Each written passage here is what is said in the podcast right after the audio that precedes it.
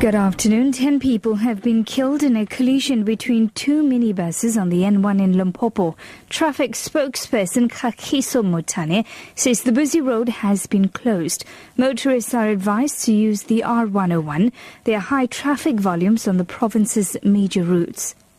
Police are investigating the cause of two separate crashes that occurred in the country earlier today. In the first one, seven people were killed in a collision between two vehicles on the R61 near Shelly Beach on the KwaZulu-Natal south coast. In the second crash, three people were killed and two others seriously injured in a collision between two vehicles on the R29 road between Leandra and Kinross in Mpumalanga. Netcare 911's Chris Porter says one person was critically injured in the KZN collision. The firemen are still using jaws of life to extricate people from the horrific wreckages, and the critical injured patient was treated and then transported to a nearby hospital for further care. The ANC in KwaZulu-Natal has called for the strengthening of border controls to ensure people enter the country legally.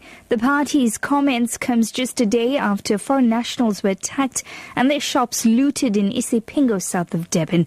Party Provincial Secretary Sihle Zikalala has urged South Africans to treat foreign nationals who are in the country like their brothers and sisters. However, he says foreign nationals that come to the country to commit crime must face the full might of the law. People from other countries can come to South Africa, but that should be done legally. All border gates should be, the security in border gates should be strengthened. But whenever there is someone from other countries, anywhere, be it Africa or even other continents, when those people are in South Africa, they must be known, they must be here legally, and any one of them who commits crime must be punished severely.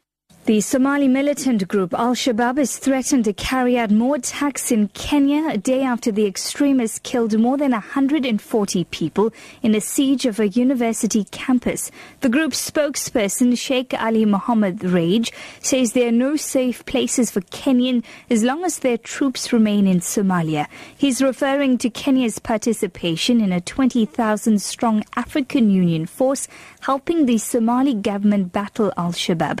Meanwhile, the South African government has strongly condemned the terrorist attack at Garissa University College. International Relations spokesperson Clayson Monyela says President Jacob Zuma has expressed shock and dismay at the attack. President Zuma also expressed his sympathy and deepest condolences to the government and people of Kenya, especially the families of the victims. The South African government reiterates our support for Kenya and the international community's efforts um, aimed at peacekeeping, stability, democracy, and nation building in Somalia. President Zuma said terrorism in any form and from whichever quarter cannot be condoned. South Africa stands firmly with the international community in condemning all terrorism and stands in solidarity with the Republic of Kenya. German Foreign Minister Frank Walter Steinmeier says it's still too early to celebrate a final agreement on Iran's nuclear program.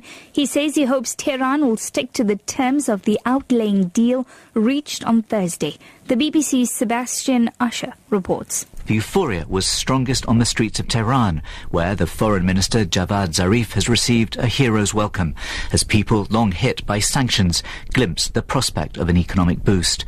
But the hardliners there have not been swayed, saying Iran's offered too much for too little. The same warnings have been, predictably, unleashed by long-term opponents of the deal from the West's perspective, including the Israeli Prime Minister Benjamin Netanyahu and the Republican Party in the US.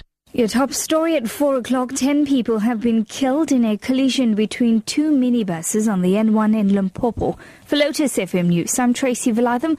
I'll be back with your next news update at 5 o'clock. Thank you, Tracy.